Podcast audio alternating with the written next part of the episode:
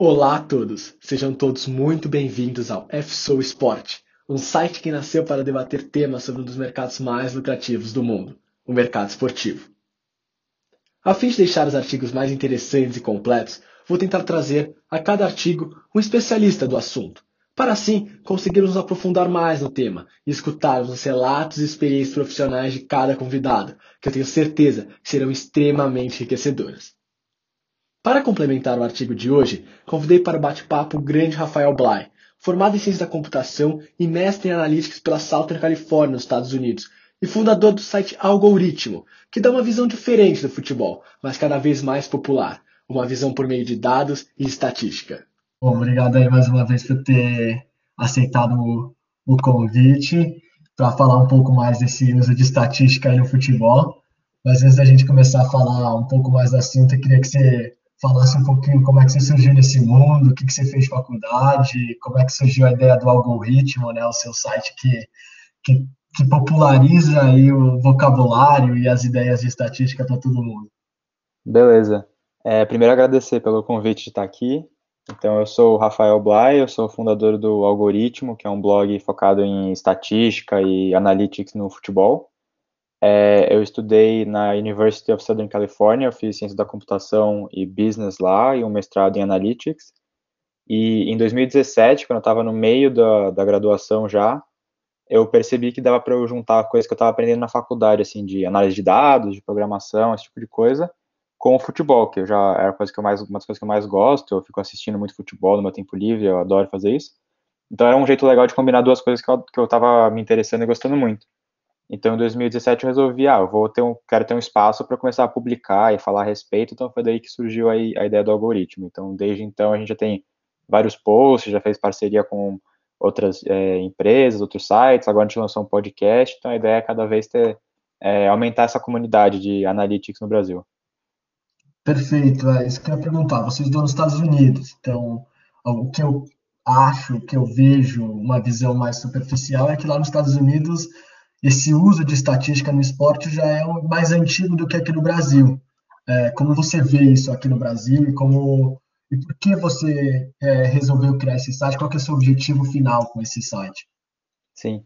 Então, nos Estados Unidos, eu estando lá perto, eu percebo que, assim, tem, tem bem mais estatística, assim, o pessoal está mais acostumado a, a, lidar com estatística, as transmissões ficam falando, assim, na NBA, tem, tipo, rebotes por jogo, esse tipo de coisa. Aqui no Brasil tem, sei lá, quantos gols o cara fez no campeonato em geral, mas não tem nem, tipo, a média de gols por jogo do cara. É difícil aparecer na TV, né? É meio cultural, assim, não é uma coisa que a gente consome tanto. Lá, principalmente no beisebol, lá, o beisebol foi o primeiro esporte, acho que, que eu saiba que o Analytics ficou muito forte e é um esporte que, hoje em dia, assim, cada time tem um departamento gigantesco de Analytics e tal. É um pouco do que eu resolvi fazer isso e como eu vejo no Brasil, acho que assim, no Brasil a gente ainda está um pouco atrás comparado com o que eu já vejo tipo na Europa, principalmente, um pouco na MLS dos Estados Unidos. Mas o, um pouco do que eu, meu objetivo com o algoritmo assim, é tentar aumentar esse tipo de conhecimento no Brasil e criar essa comunidade, porque, por exemplo, a gente está começando a ficar atrás, tipo, a gente vê os times brasileiros jogando Mundial, a própria Copa, Copa do Mundo tá ficando, tipo, os europeus estão, tipo, ficando muito bons e eu não quero que a gente fique para trás. Então, um dos, uma das minhas ideias é isso, tipo, sei lá, assim como todos os times hoje em dia no Brasil têm um departamento de, tipo, tem um nutricionista, tem um massagista, uhum. tem um cara que cuida só da, tipo, da dieta dos caras, tal, eu acho que vai ter que ter no futuro ter um analista de desempenho assim estatístico, tal, senão a gente vai ficar muito para trás.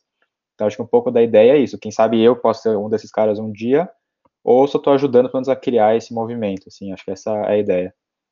Ah, com certeza. E por mais agora a gente tá vendo, né? eu conheço um cara que trabalha no Scout do Santos, a gente vê que esses times maiores já estão começando a criar esses departamentos de scout, só que ainda parece ser muito muito para trás do que está na Europa. Você acha que quando a gente começar a evoluir isso é um dos passos para a gente conseguir voltar a disputar com os times europeus, como conseguir disputar um pouquinho antes nos mundiais, a gente via jogos um pouquinho mais disputados e até os times brasileiros venceram algumas vezes.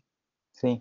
É, eu acho que é um dos passos, assim, mas é, eu até eu acompanho isso, até conheço o pessoal que está trabalhando em times e tal, e é um pessoal realmente bom, que está se interessando, mas ainda é tipo, é meio que o cara sozinho no time que tem que, assim, ele precisa convencer o técnico que o que ele está falando faz sentido, e o presidente e o diretor de futebol, sabe? Eles não compram a ideia, assim, não, não é um negócio que é parte da cultura da organização.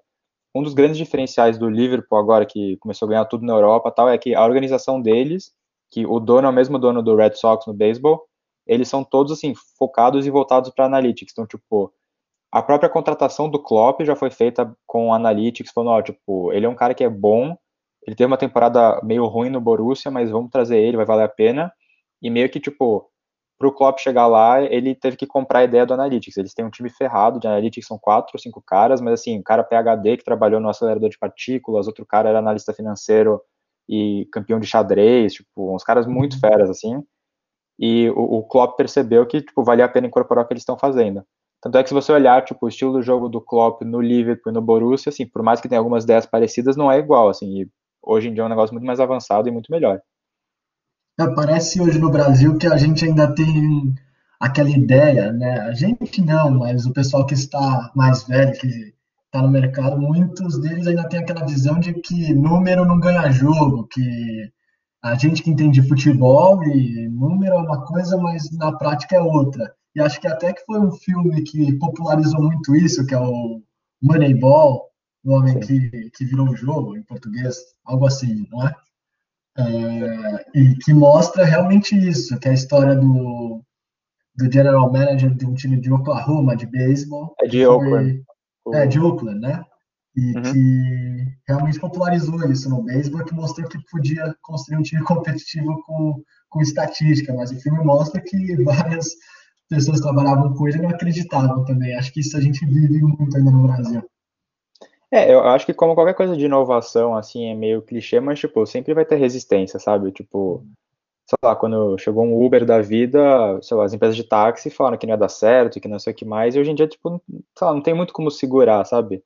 Um, eu conversei com um, um, cara que é dono de uma empresa que faz, eles vendem dados, mas fazem análises também, eu entrevistei ele, e ele meio que falou, eu perguntei isso da resistência e tal, ele falou, tipo, alguma hora, tipo, os dinossauros morrem, ele falou, sabe? Tipo, Pode ser que demore mais ou menos, mas à medida que um time começa a fazer, começa a ganhar tal, todo mundo começa a copiar e, sabe, é, é meio inevitável se dar resultado. Perfeito, até uma dica para quem ainda não viu Moneyball, que conta a história do Billy é. Bean, é muito legal esse filme, eu adorei, e até numa aula que eu tenho aqui de Spots Data Analysis, foi a primeira tarefa de casa, foi ver esse filme. É bem clássico. Que, que, que, você contasse um pouquinho, que na nossa última conversa você já tinha me explicado um pouco, ali no seu site, mas acho que vale a pena contar, esse trabalho que você fez numa feira lá nos Estados Unidos, o projeto que você até ficou entre os top 10 aí sobre análise estatística, e queria que você contasse um pouquinho mais de como foi isso e contar um pouco mais, se você puder, claro, do, do seu trabalho aprofundado, de como foi feita a sua análise e tudo isso, porque eu achei uma história muito, muito legal e uma análise muito, muito interessante. Claro. É, então, como você falou, isso que foi uma análise que eu montei e era como se fosse uma competição de análise de dados do Seattle Sanders, que ele está fazendo uma, confer uma conferência lá, quer dizer, era para ser uma conferência física, mas virou uma conferência online. E daí eles postaram, falaram assim, ah, vocês têm duas semanas, tipo, para era bem aberto, assim, era use dados que você achar online, porque tem, já tem dados abertos para brincar tal, e você tem que preparar, ou preparar, tipo, um relatório, assim, de contratação de um jogador, então, tipo, sei lá, eu quero contratar um novo ponta esquerda, e você faz toda uma análise de quem é, ou faz uma análise, tipo, era bem aberto, mas era bem se preparando para um jogo. Eu resolvi fazer essa, tipo, como, como eu iria fazer uma análise para dar para um técnico antes de um jogo algo que ele pudesse usar, sabe? Porque às vezes com essa coisa de estatística a gente acaba ficando muito no teórico e tipo modelos e detalhes e tal, mas no fundo os caras querem ganhar o jogo, sabe? Querem o que, que eu faço para ganhar, para ficar melhor. E o que eu fiz foi o seguinte: tem dados abertos da, da Copa do Mundo 2018, todos os jogos. Então eu usei, é, eu peguei esses dados, baixei eles tal, e minha ideia era a seguinte: eu vou fingir que eu sou tipo um analista da Croácia antes de jogar contra a França na final. E o que, que eu falaria pro, pro técnico da Croácia, assim, tipo, o que, que você tem que fazer tal. E então era meio que limitado a cinco slides para ser uma coisa bem rápida, assim, bem direto ao ponto. Então o que eu fiz foi o seguinte: essa empresa que eu usei os dados chama StatsBomb, eles têm dados de pressão. Então, por exemplo, ele sabe, tipo, na hora que eu fiz o passe, se eu estava pressionado ou não, sabe? Quando tem um cara, tipo, apertando você. Então, o que eu fiz foi olhar, assim, olhar os jogadores da França, dos titulares, os caras que jogaram pelo menos, sei lá, três jogos, eu acho, que eu vi, tipo... Porque é, é pouco jogo na Copa, né? Então, pelo menos uns três jogos já é um, um número significativo. Três jogos é quase metade, né? São sete jogos no é, total. Ainda é uma amostragem pequena, assim. Tipo, o ideal seria que os caras tivessem jogado 50, mas esse uhum. é o uhum. problema no futebol. As amostragens são, são bem pequenas. É, daí eu peguei esses caras e o primeiro eu quis ver quem são os caras que tão, erram muito passe quando eles são pressionados. Porque hoje em dia, uma estratégia defensiva muito boa é você saber pressionar, sabe? Então eu tava procurando para tipo, gatilhos de pressão. E daí eu percebi que o, o Giroud erra bastante passe e tal, mas ele já... E daí que eu peguei assim, eu vi os jogadores que erram passe e onde eles estão no campo. Então o Giroud era um deles, mas o Giroud joga, tipo, muito na frente. Então, ok, roubar uma bola do Giroud é, tipo, eu tô começando muito atrás. Mas dois caras que erravam muito passes pressionados eram o Matuidi e o Umtiti, que é um volante e um zagueiro. Eles jogam mais recuados. Então, tipo, você roubar uma bola deles, você tá roubando ela muito alta e muito, é muito maior você, tipo, armar um contra-ataque e fazer um gol. Então, esse foi, uma das, esse foi um dos exemplos, assim, tipo, foi assim, ó, vamos tentar tipo, pressionar, assim, ficar bem esperto para quando o Matuidi e um Titi pegarem na bola, ter um, uma armadilha de pressão pronta neles. E daí eu li mais em detalhe, assim, quando eles estão pressionados, o que, que eles fazem. Então, tipo, o Matuidi, em geral, passava para o Griezmann, e o Titi passa ou para o Kanté ou para o Loris, o goleiro, coisas desse tipo. E daí eu também olhei, assim, quem são nossos caras que melhor recuperam a bola em pressão, que deram Mandzukic e tal. Então, era bem assim, tipo, bem usando dados, então, tipo, com informação, não é tipo, eu tô chutando, assim, eu, sei lá, eu acho que vai dar certo, então tem um pouco mais de base, mas bem aplicável, sabe? Falando, ó, vamos, bota o Mandzukic para apertar um titi, tipo, para o treinador, assim, porque o treinador não quer ficar ouvindo, assim, explicação do modelo e discussão do P-valor tal, ele quer ganhar o jogo, sabe, a maioria. Então essa era um pouco Sim. da ideia. Ah, com certeza, e queria que eu vi também que você escolheu os jogadores, ou seja, você, você não só viu os jogadores da França que mais erravam o passe, mas também os jogadores da sua equipe que recuperavam a bola. E esse Sim. era um dado meio parecido, eram os jogadores que mais roubavam bola no campo de ataque, como é que é, era esse dado? Então, a, a, foi, foi, isso, o, a métrica que se usa para isso chama Pressure Regains, que é tipo retomada de pressão, pós-pressão, não sei a tradução exata, mas a ideia é a seguinte, é o, o se o meu time recupera a bola cinco segundos depois de eu pressionar alguém, eu meio que eu ganho crédito por essa retomada. Porque às vezes eu não roubei a bola, mas eu apertei um cara que errou um passe, sabe? Então eu ganho crédito. É, um cara que faz muito isso é o Firmino, muito, muito. Tipo, é um dos segredos dele. Então eu vi assim, quem eram os caras da Croácia que tipo pressionavam e cinco segundos depois deles pressionarem o cara, é, a, a Croácia retomava a posse. Então, do, dois caras eram o Perisic e o Mandzukic, que ficam correndo que nem os loucos o jogo inteiro, se você assiste, tipo, eles não são os mais talentosos do mundo, mas são os mais, um dos mais esforçados, assim. E o Kovacic também, que era, ele é, agora ele é titular, nem, agora mas ele, ele não era titular na Ele não era titular, é. é. Então, uma, uma das coisas que eu falei é, tipo, se, porque a Coreia estava muito cansada também na Copa, porque eles jogaram um monte de prorrogação. Eu falei, se você sentir que o time está meio cansado, uma opção é botar o Kovacic de elemento surpresa, que ele vai correr e vai pressionar. Então essa era uma outra sugestão. É, isso é muito legal. E eu fiz um, um curso de, de scout esses dias que era mais básico, mas que eu achei muito interessante de ver porque tinha tinha pessoal que trabalha no departamento de scouts, desde o Orlando City, ou seja, cara que tem uma baita infraestrutura, desde uns caras que trabalhavam em times menores, um time de Portugal, times da, da Argentina. E é totalmente diferente você ver as ferramentas que eles têm, que a ideia é a mesma, é tentar ajudar o treinador com dados, mas as ferramentas são muito diferentes. Mas uma coisa que foi um ponto comum entre todos é que os dados ajudam muito, mas tem algumas coisas que você precisa ver o jogador. Você acha que isso ainda acontece? Ou você acha que cada vez mais as estatísticas vão conseguir falar absolutamente tudo do jogador e vai ficar cada vez menos necessário você ir ver presencialmente? Não, eu acho que, tipo, não, não, a ideia dos dados, isso é um pouco do que esse pessoal acho que até às vezes fica receoso tal, porque acha que o dado vai substituir o olheiro, o analista, e, tipo, é uma ferramenta a mais, como você falou.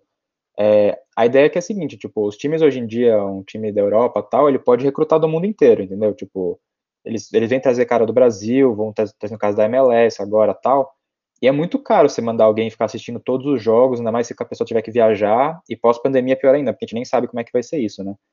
Mas é, é muito caro, tipo, e com os dados você consegue filtrar bem, sabe? A, a ideia, acho que a maioria dos times estão usando bem os dados, e um pouco do que eu tento ver, é assim, você, tipo, consegue tirar quem é ruim muito rápido e beleza, em vez de eu ter que assistir 100 caras jogando e ver 10 jogos de cada cara, vamos, tipo, cortar, escolher cinco caras e vamos analisar esses cinco caras em detalhe. Daí sim, daí tem coisas que, assim, os dados ainda não consegue ver direito e tem um pouco de, tipo, um pouco tem, eu sei que quando você vai contratar um cara, você tenta falar com outros companheiros de time, ver se como é que o cara se comporta no vestiário, de repente tem, a gente sabe que tem cara que causa muito problema no grupo e tal, então, Sim.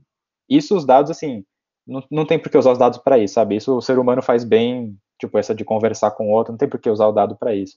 Então, não acho que vai substituir, mas acho que os seres humanos vão ficar focados em fazer o que o ser humano faz bem e o computador vai ficar focado em fazer o que o computador faz bem. Com certeza, são trabalhos complementares, né? Sim. Isso, até porque eu gostei muito do exemplo que um cara de Portugal deu, que ele foi ver e ele percebeu que é, que um jogador, toda vez que perdia a bola, ficava irritado e brigava com o time inteiro, e aí foi, ele falou pro, tre pro treinador, ó, vai, pega o ponto e vai para cima desse cara que ele fica irritado quando ele começa a perder bola, quando ele começa a fazer essas coisas, e ele falou que naquele jogo ele deu sorte que eles conseguiram fazer o cara ser expulso. Então tem algumas Sim. coisas que realmente os dados não mostram, né? Xingando e tudo, mas com certeza é. são trabalhos complementares. Que quem não está usando o dado, eu acho que não é nem no futuro, já é agora, já vai começar a ficar bem para trás de quem faz o uso correto deles. Sim. Queria pegar agora um outro gancho que você está fazendo no algoritmo, que eu também estou achando muito legal, que é a é, análise de tempo de contrato dos times brasileiros, né, dos jogadores. Acho que até, não sei se já terminou ou não, mas achei muito interessante você pegar isso. Você tinha conversado comigo que você até tinha, é, tinha tido essa ideia vendo um outro, uma outra pessoa no Twitter e resolveu trazer para o Brasil. Eu queria saber se você chegou em alguma conclusão com esse trabalho, ou se foi apenas curiosidade. Sim. É.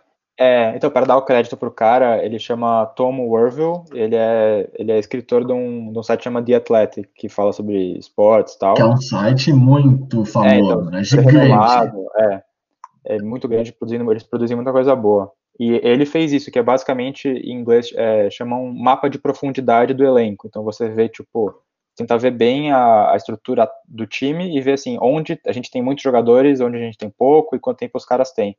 Que é meio que o que teoricamente os times deviam fazer para planejar o elenco. Então, por exemplo, eu tenho um, sei lá, um Alexandre Pato no time, que é um cara que já tá tipo mais velho, tem alguns anos de contrato, mas tá bom. Eu já tenho que pensar se eu vou precisar dele por muito mais tempo, se eu vou querer renovar, tal. E um pouco também, assim, acho que às vezes os times acabam deixando muito tarde para renovar com o cara, e daí quem começa a ter vantagem na negociação é o jogador, porque ele pode assinar pré-contrato, não sei o quê. Então os times têm que estar tá bem de olho quem está com contrato, assim, para vencer daqui a um ano tal.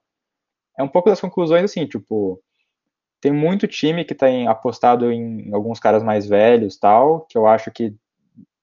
Eu acho que é, você tem que ter uns caras experientes no time e tal. O próprio Flamengo tem a Rafinha, Felipe Luiz, Diego Alves.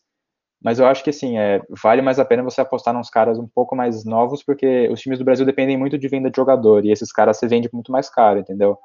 Tipo, você contratando um cara de, sei lá, 33 anos voltando da Europa, você não vai revender ele por muito dinheiro. A ideia é que tudo bem, ele vai te render um pouco, te ajudar aqui, mas provavelmente ele vai se aposentar no seu time ou talvez ir para algum outro time por aqui. Eu acho que essa análise do, é, do mapa de profundidade do elenco ela é boa quando você combina ela com uma outra que eu fiz ano passado, que era a idade dos elencos, que é basicamente assim, você vê a idade dos jogadores do elenco, mas quanto tempo eles jogaram, porque não adianta eu ter um time que tem a base inteira tá no meu time se eles, a base inteira tá no banco, sabe, se quem joga. Então, uns exemplos bons disso ano passado, que é, eu acho que é bem claro o exemplo e fica bem discrepante, é Flamengo e Cruzeiro. O Flamengo tinha muito jogador na idade que chama idade de pico, e esses jogadores com muito minuto.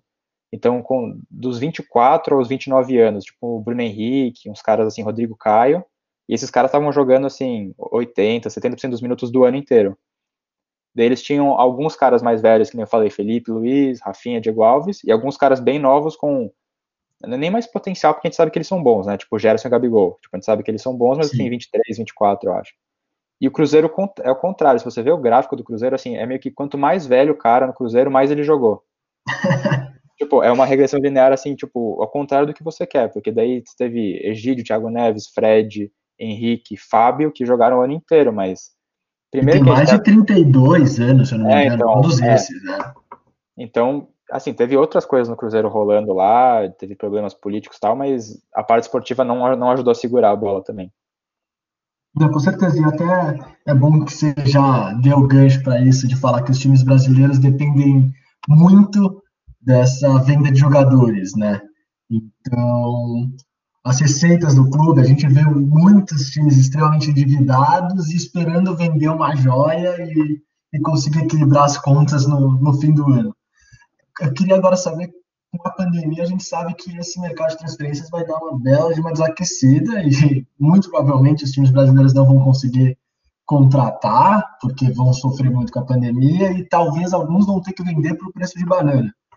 Então, eu queria saber como você acha que a estatística agora pode entrar de vez no futebol brasileiro para ajudar os times a, a fazer um milagre com pouco dinheiro e com tanto que eles perderam agora após pandemia.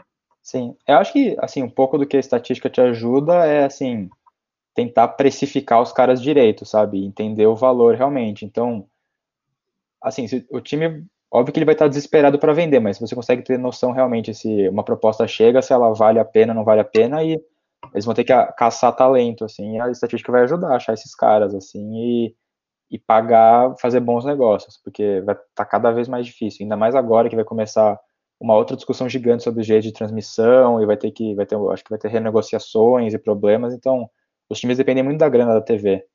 Então eles vão precisar ficar cada vez mais inteligentes, senão vai, vai ser complicado.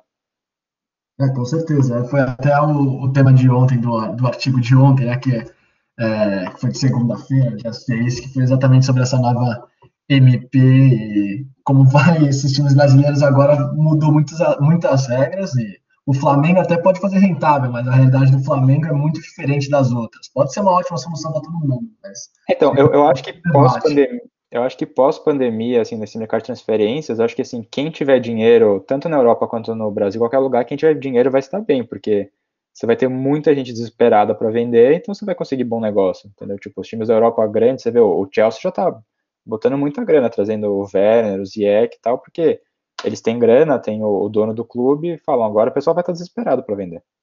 Sim, é. Quem, quem tá bem organizado vai aproveitar, vai pegar quem tá desorganizado aí agora e, e comprar jogador por preço de, de banana mesmo. E até eu queria trazer um, um exemplo prático né, do uso de dado que eu peguei aqui num, num, jornal argentino, se eu não me engano, que é o Analytic Sports, que foi de uma entrevista do presidente do Betis, que ele explica a contratação do Lo Celso. Não sei se você já viu isso, mas eles perderam o Fábio Ruiz, que era um jogador muito importante para eles, e foi com os de dados que eles chegaram no Lo Celso, pegaram o Lo Celso por empréstimo é, por um tempo, que estourou com, com o preço de venda já estipulado, e depois conseguiram contratar, mostrando que realmente o Betis, que está longe de ser o top 5 do times da, da Espanha conseguiu fazer um uso bom e contratar um jogador que foi muito importante para eles. Então, acho que isso mostra que estatística não é só para os times milionários e grandes, que pode ajudar muitos times pequenos, né? Sim. Não, esse caso do Lo Celso é famoso, assim, é o próprio Betis, tipo, eu acho engraçado porque eles anunciaram isso de estatística. Eu acho que se eu fosse eles, eu deixaria bem quieto, assim, como um segredo interno. Mas acho que eles quiseram, tipo, ganhar um pouco disso de marketing e tal. Mas tem gente que faz isso, por exemplo, é, lá, o Grêmio tem o Pedro Jeromel, que já não é mais um garoto, e o contrato daqui a pouco acaba tal, mas eles sabem que o Pedro Jeromel se encaixa bem no Grêmio, que aquele estilo de jogo funcionou para eles. Então eles falam, beleza, vamos ver quais são as estatísticas. É que assim, tem muita estatística, então você precisa escolher bem quais você quer ver. Se você quer ver estatística assim, quantas vezes o cara usou uma chuteira vermelha no ano passado, tanto faz. Provavelmente zero, porque como ele joga no Grêmio, não pode usar vermelho lá, mas é, é, essa estatística não importa, mas sei lá, quanta desarmes tal, pode ser que seja mais interessante.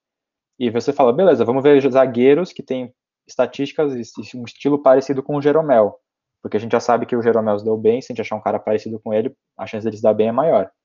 É óbvio que assim, acho que quem já estuda tipo estatística, economia e tal, sabe que sempre tem incerteza, sabe? Não é garantido assim que eu vou trazer o, o cara que o meu estatístico disse e ele vai dar certo. Óbvio que pode dar errado, mas a probabilidade de dar errado é menor, eu acho.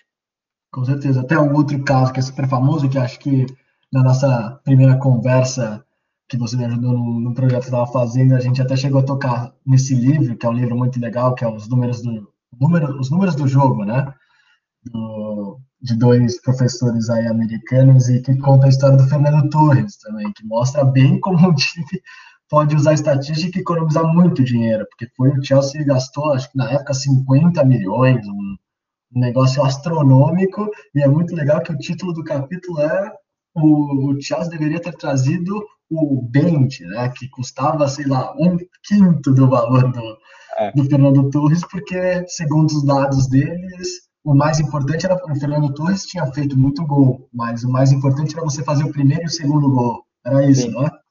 é? Era, era bem esse exemplo. E rola muito isso de tipo.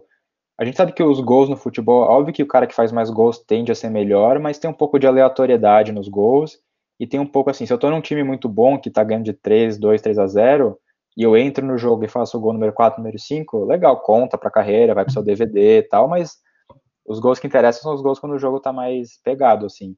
Ele tem muito time que às vezes acaba contratando o cara, isso acontece bastante até, acontecia acho que mais na década passada, o cara é artilheiro do Brasileirão, tinha aquele acho que Josiel, que jogou no Paraná tal.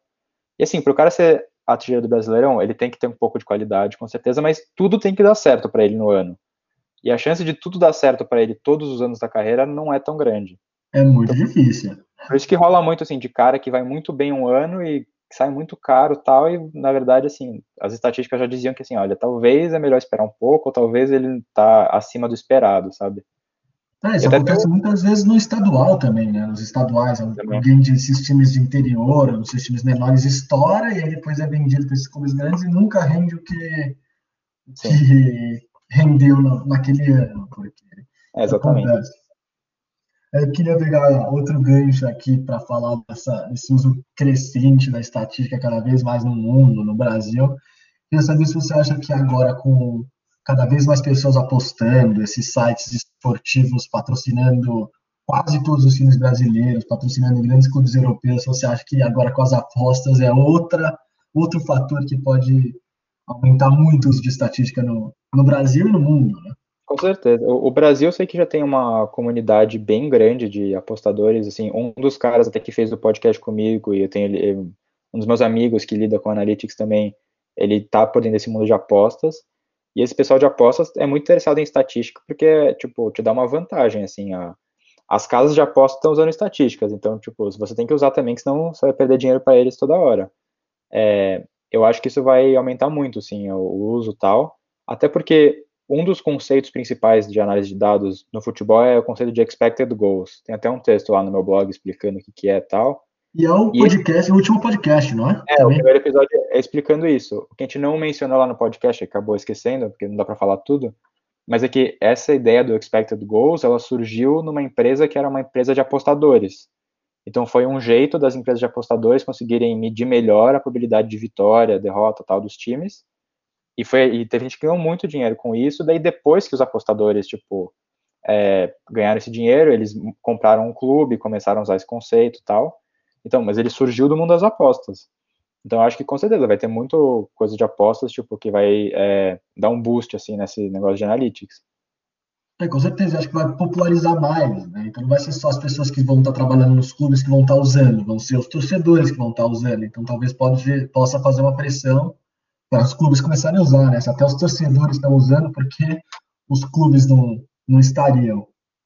Então, acho que realmente pode ser um, uma coisa que vai ajudar muito. É, e até pegando esse gancho dos torcedores, outra outra brecha que queria que você falasse assim, ah, a gente às vezes vê, pô, muito legal esse negócio de estatística, é, os clubes têm que usar mesmo, mas e para o torcedor tradicional, aquele torcedor que vai, gosta de ver o time no estádio, que seja, na TV, para que, por que a estatística é importante para ele? Ou não é, se não for? O, o, o que eu acho que é, é legal da estatística, assim, principalmente no, no começo assim, do campeonato, depois de uns 8, 10 jogos, você consegue ter uma noção razoável do desempenho do time. Mas pode ser que o desempenho do time, assim, você vê pelas dicas, pô, esse time tá jogando direitinho, parece que tá indo bem, e o time de repente tá em, sei lá, 12 na tabela tal. Então você, como torcedor, olhando isso, você, em vez de você pedir a cabeça do técnico, você fala, não, a gente tá dando um pouco de azar, algumas coisas estão encaixando, mas tipo, vamos esperar e ter paciência, tal. Eu sei que às vezes para torcedor é difícil ter paciência, né, mas é um pouco assim, te ajuda a entender, acho que quando você quer pedir a cabeça do técnico, quando você quer, porque às vezes você começa super bem o Brasileirão também, tá, o time tá em segundo, terceiro, tal, e você já vê pelos números, tipo, putz, eu acho que não vai ter muito fôlego não, sabe, não, não, melhor não se iludir tanto, assim. E outra coisa também, acho que para o torcedor muito apaixonado, que é, sei lá, ficar em casa procurando jogadores para o time contratar, não sei o que mais, a estatística te ajuda, sabe, a contratar caras, tal, como se você estivesse jogando um modo carreira na vida real, assim, sabe? Acho que alguns dos usos, tal. Acho que, assim, para o torcedor mais fanático que quer, tipo, entender realmente como o time tá jogando tal, a estatística daqui a pouco vai ser parte, assim, que nem no basquete tal, o cara sabe as estatísticas dos jogadores preferidos deles tal, vai ser um pouco e além, de, e além disso tudo, é um, é um elemento a mais para aquelas discussões do, de bar tal, sabe? Porque não, não, é que o número assim vai te dizer exatamente o que está acontecendo. Você pode interpretar o número, você pode trazer outros números para discussão, você pode dizer, não, esse número não interessa. Por exemplo, o número, sei lá, posse de bola. Cada vez menos as pessoas estão ligando para isso, porque tem outras coisas que interessam mais. Então, já tem, você tem aquela discussão de bar com seu amigo, se seu time é melhor não é, você ainda pode trazer esses números para essa, essa discussão, assim. Com certeza. E acho legal, às vezes, quando a gente se debruça nesses números. Eu lembro pelo livro, uh, os números do jogo que eu li, que eu ficava, dando um spoiler um pouco do livro, que eu lembro que antes eu ficava bravo, muito bravo. Chegava todo mundo quando meu time tinha um escanteio, ia o zagueiro para a área, os caras tocavam curto. Mas depois que eu li o livro, é, que eles fazem na estatística, você percebe que o escanteio é melhor ser batido curto, estatisticamente falando, que tem mais chance de sair um gol, de você manter a bola no ataque, do que se você apenas levantar a bola para a área. Então, acho que às vezes a estatística pode quebrar algumas coisas que a gente sempre achou comum e é, sempre, foi, sempre foram verdades e que na verdade não são.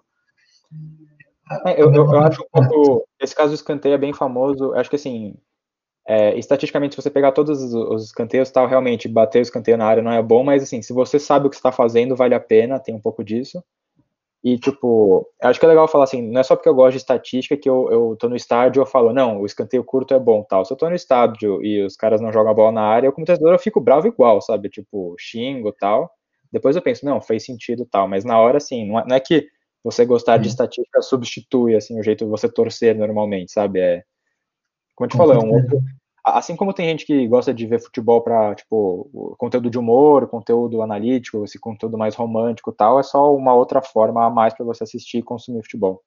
Mas a paixão é insubstituível. Então Isso. a gente vai continuar xingando, a gente vai continuar sofrendo, a gente vai continuar pedindo cabeça de técnico, pedindo cabeça de jogador, mesmo às vezes não sendo é, o ideal, porque a paixão é assim, mas acho que aí a estatística pode nos ajudar a cada vez diminuir isso e diminuir as críticas muitas vezes injustas a algumas pessoas. Né? Sim. E, e, eu fiz a pergunta de como a estatística pode ser útil para os torcedores comuns, torcedores que gostam de apenas ver o time jogar.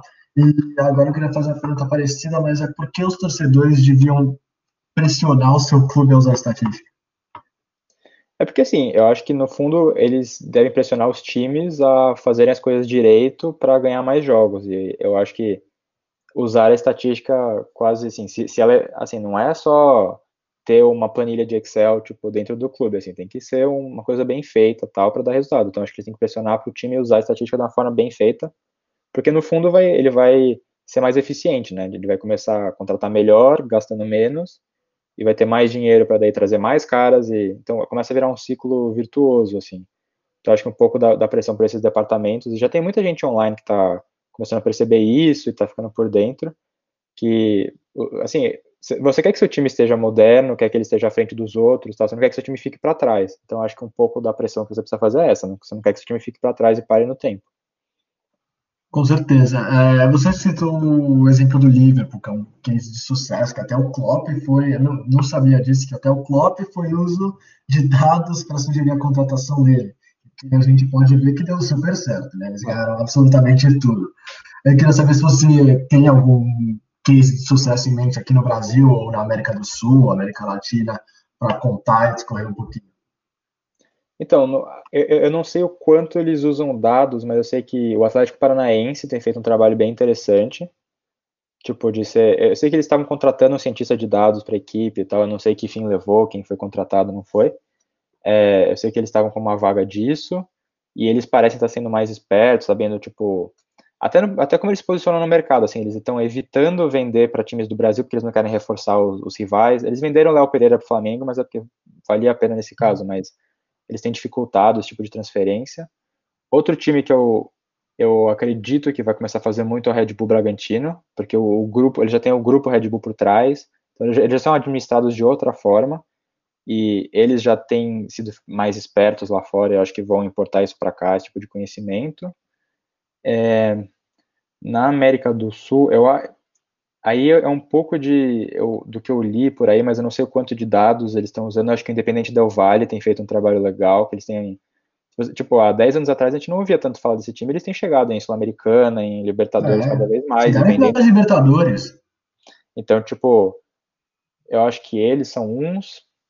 Da América do Sul são esses. Um da Europa, que sempre vale a pena falar, é o Brentford, que é da segunda divisão. Eles estão na segunda divisão agora, e eles estão em terceiro, então, assim, vão. Porque lá o sistema, os dois primeiros sobem e daí tem um uhum. playoff, uhum. né, um mata-mata, e eles provavelmente. Terceiro ao sexto, né? É, eles provavelmente vão disputar esse playoff agora. E é um time que tem usado estatística e, assim, criaram um modelo bem claro, assim, de tipo, contrata jogador barato, se chega uma oferta boa, vende o cara, já repõe, assim, um, criaram um modelo muito bom. Que esse time, o Brentford, foi fundado pela, por os donos da Smart Odds, que era aquela empresa que eu falei que apostava. Então foi daí que surgiu. Ah, não, então, eu não conhecia esse case. É, é, então, eu, eu, tô, eu tô pessoalmente bem esperando, tipo, animado para os playoffs da Championship. Eu quero ver o Brentford jogando, assim. Eu, eu tô torcendo para eles subirem porque eu acho que é um case legal. Com certeza. E eles estão na segunda agora. Né? Vão se subirem então, e vão para a Premier League, né? Isso. É legal porque é uma mudança de, de nível, né? De dinheiro, é. de visibilidade, de tudo. É, não sei é, se você já viu a série do, do Sunderland, mas é, é, assim, é muito interessante você ver um time da Premier League, o que muda indo para a segunda divisão e o que muda indo para a terceira. Então, acho que você pode Acho que tem uns exemplos muito bons. O Wolverhampton, né? Um time muito interessante. Eu não sei se usou muito dado, mas, pô, os caras estavam na segunda divisão até ano retrasado, ano passado, e agora ficam aí, brigam até por Europa League, se bobear. E tem uns jogadores jovens muito, muito interessantes. Um monte, de, então, um monte de português no time. Um monte de português no time, sim. Então, eu acho, eu acho que na Inglaterra tem uns times muito interessantes, porque acho que eles já estão há um tempo já fazendo isso. Eu lembro que o Arsenal uma vez alguém me falou que o Arsenal já há muitos anos usa esse departamento de scout muito bem. Então, então o Arsenal, o Arsenal, acho que é sempre legal dar esses exemplos bem concretos. O Arsenal, assim, não deu, não tem dado tanto resultado, porque a gente vê que eles não estão, faz tempo que eles não competem é, forte, assim. Mas tinha uma empresa que chamava Stat DNA, é, tipo Stat DNA, que fazia análise de dados tal, e acho que, eu não sei exatamente, eles faziam consultoria para times e o Arsenal foi lá e comprou a empresa. Então, essa empresa agora é parte do Arsenal, faz, o serviço deles é só para o Arsenal. Então, esse é o nível que as coisas estão lá na frente, tipo, uhum. lá, lá na Europa. Mas ainda tem um pouco de resistência dentro da Europa, assim, a gente às vezes fala como se eles tivessem assim, 15 anos na frente, 20, mas eles também têm resistência, também tem os caras que acham que, tipo, o técnico precisa ter jogado bola há 40 anos atrás para poder ter moral, esse tipo de coisa que aos poucos a gente está vendo que está se esvaindo na Europa. É, com certeza. Era até uma das perguntas que eu tinha selecionado, se o Brasil estava mesmo muito atrás da Europa, porque pelo que eu vejo, às vezes eu vejo um pouquinho atrás, claro, pega esses cases de sucesso da Europa, são muito legais, mas assim, no geral, eu não vejo muito esse negócio de dados como a gente muito 15 anos atrás, como a gente está em algumas coisas, como, por exemplo, às vezes em NetD, em coisas desse tipo, que talvez a gente esteja muito mais atrás do que eles, mas em questão de análise de dados, essas coisas, eu não vejo a gente tanto atrás. Vejo um pouco é, atrás, mas não tanto.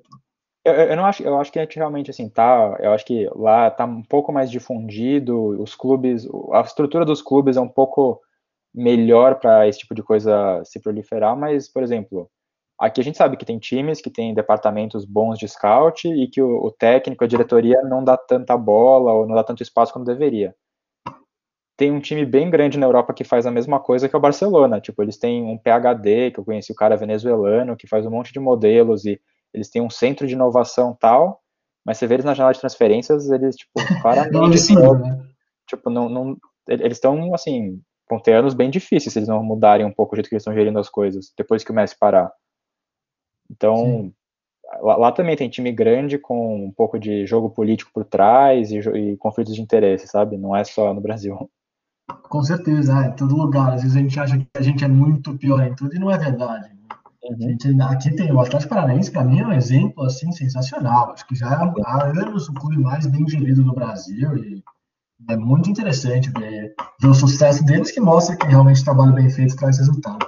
Então, já encerrando, Rafa, é, queria só fazer mais duas perguntinhas, que é você que já está mais nessa área, tem um site, já participou de projetos, e é uma área que está crescendo muito, o interesse das pessoas também está crescendo. Eu queria que você falasse um pouquinho do que uma pessoa que quer começar a entender mais sobre isso, quer pensar em entrar nesse mercado, que, que competências que elas precisam ter e como você vê daqui cinco, é, cinco anos, acho que é um tempo legal, porque é um curto prazo, mas não tão curto assim, como você vê a estatística tanto no Brasil quanto no mundo no uso do esporte? Beleza. Acho que para quem quer começar, assim, tem.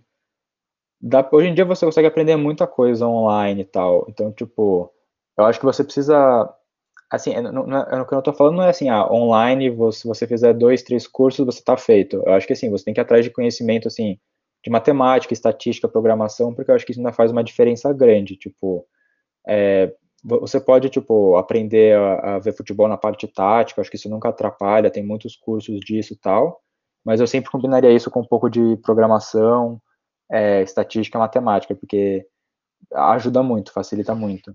Tem alguns livros que você indicaria?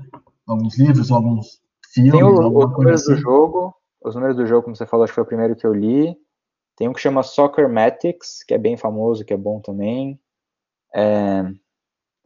Qual os outros que eu li? Tem um que chama Mathletics, que também é, daí é meio geralzão, assim, matemática para esportes no, no geral. Para a parte tática, acho que o mais clássico chama Pirâmide Invertida, que um cara faz um resumo, tipo, do futebol desde quando era, tipo, quase rugby ainda até hoje, assim, passando por todas as copas e todas as inovações táticas tal. É bem, é bem para quem gosta de futebol é animal ler. E o cenário do Brasil, assim, eu, eu acho que vai depender muito do que vai acontecer com com essas novas regulamentações que estão tentando passar, de tipo, o clube virar empresa, não virar empresa. Então, eu não sei se o modelo que eles querem fazer é o ideal, eu teria que estudar mais para poder falar com propriedade disso, mas eu acho que tem que ter um modelo que, assim, as, o, o, o, time vai ter que, assim, as pessoas que estão gerindo o time vão ter que ter algum tipo de responsabilidade, sabe? De, tipo, não vai poder ter, assim, ah, eu errei, devo pegar um empréstimo maior no banco, sabe? Daqui, depois eu não, eu não tô aqui mais porque eles, o meu período, o meu mandato acabou. Eu acho que se tiver times com esse modelo, talvez o Botafogo tal, com daí vai ter donos e gente que quer resultado e tipo investidores cobrando, eu imagino que talvez essa parte de dados cresça bastante, porque daí vai ser uma vantagem competitiva mesmo. E eu acho que no mundo a tendência realmente vai ser essa, de tipo, virar uma vantagem competitiva e ser um departamento quase que. Hoje em dia você não consegue ter um time da Série A que não tem uma nutricionista, sabe? Não, não faz sentido. Sim. Eu não sei se em 5 anos, mas talvez em 10, 15, assim, não, não vai ter como um time uhum. não ter um, um cara de analytics lá dentro.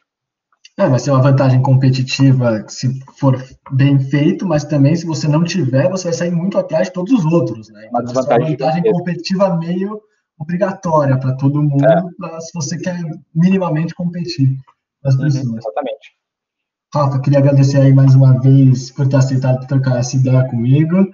É, e também queria falar, pra, vou colocar no, no artigo também aqui, porque é muito legal essa página, então as pessoas que às vezes eu não sabia vários termos e agora estou aprendendo nos seus, nos seus podcasts, nos seus textos que você explica algumas nomenclaturas táticas, então eu vou colocar o link tanto no texto quanto aqui no podcast do Algoritmo. E agora tem um podcast, como é que chama?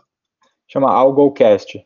Algocast, sim. Que daí é o podcast do Algoritmo. E também já aproveitar e divulgar, o, tem um, o, o algoritmo ainda quem criou sou eu, quem administra sou eu, mas eu criei um outro espaço junto com três amigos, que é quem ajuda no podcast, chama Astafut, que é como se fosse Associação Estatística de Futebol. Então também já divulgar eles, que Perfeito. lá a gente está produzindo mais conteúdo em grupo lá também.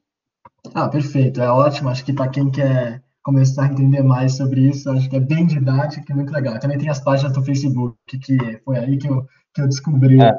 todas essas atividades, você sempre posta lá. Rafa, obrigado aí mais uma vez, viu? Foi muito legal. Valeu mesmo. Valeu, valeu, Vini.